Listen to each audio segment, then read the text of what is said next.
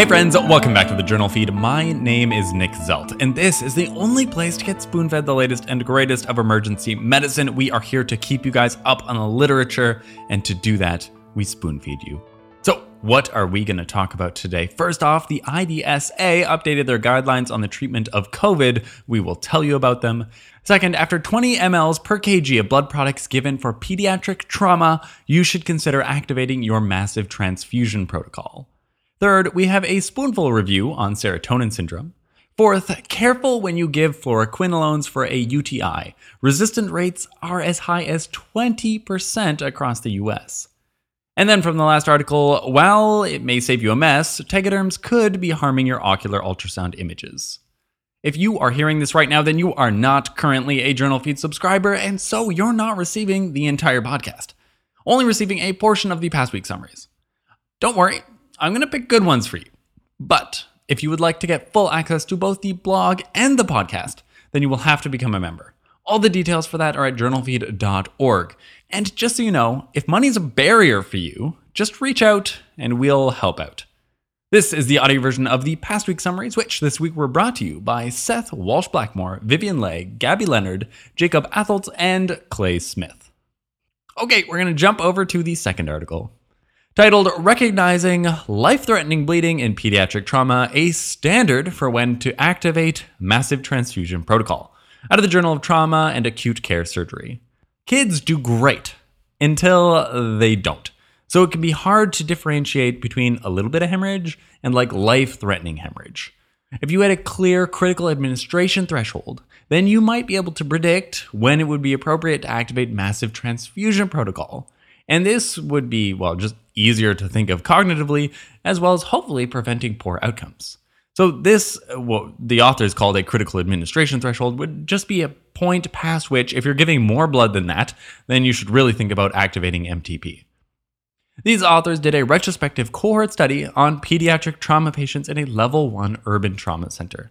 They had 287 patients aged 0 to 17 years old who got blood products within 24 hours of a traumatic injury.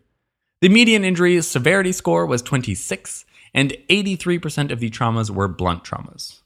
Now, the threshold that they ended up coming up with was 20 mLs per kg of blood products within one hour. That's pretty much equivalent to giving two units of PRBCs. This threshold optimized sensitivity and specificity for mortality, need for urgent surgery, or subsequent bleeding. The children that passed this threshold had pretty much worse outcomes across the board. Even after multivariate regression to control for injury severity score, age, GCS, and hypotension, they still had a 3.4 fold higher risk of mortality. So these authors propose that the critical administration threshold could be 20 mLs per kg of blood products.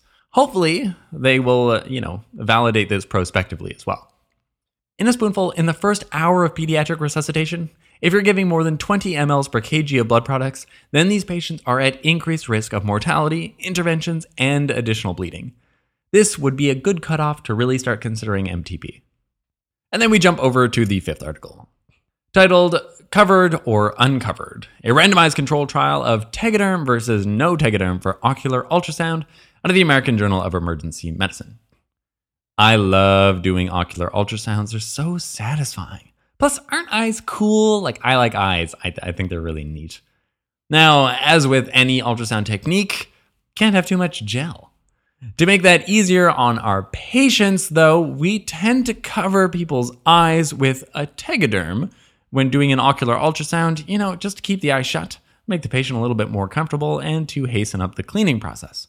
This adds an extra layer, though. Are we doing harm to our imaging? These authors got together 90 patients with headache or vision loss and had both their eyes imaged by an ultrasound fellow. One eye covered by a tegaderm and one eye with no tegaderm, just straight gel.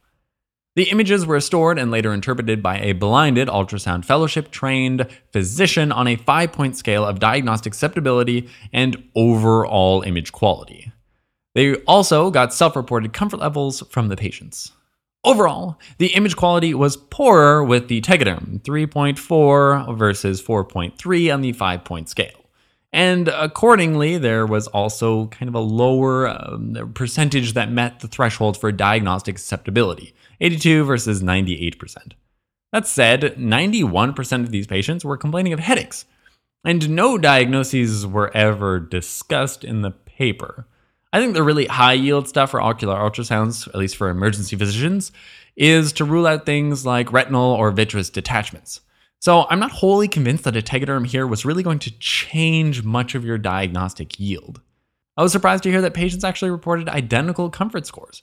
So maybe when you're doing this, you're not necessarily doing it for your patient's benefit, but maybe just your own.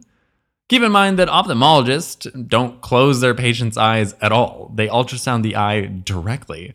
So how bad could it really be doing it the emergency department way, just through the eyelid, you know, either way? Maybe on my next patient, I'll patch one eye and not the other, and then run my own little experiment, see what I feel, how it looks different in my own hands, and how my images are changing.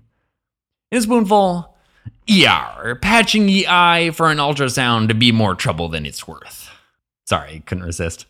All right, let's do the wrap up. What did we learn today? Second, a good time to call for pediatric MTP might be after 20 mLs per kg of blood products. These patients are particularly at risk. And then from the last article, patching the eye with a tegaderm prior to doing an ocular ultrasound reduced image quality without improving patient comfort. Could be a waste of plastic. Links to all the articles summarized can be found at journalfeed.org. And remember that the newsletter is the best way to get the most out of this podcast by making a little bit of spaced repetition. Now, if you feel like you're missing out, you want to hear more podcasts, then come over and join us at the members feed. Our goal here is to provide better patient care through spoon feeding, and so we're trying to help you keep up with the latest research, one spoonful at a time.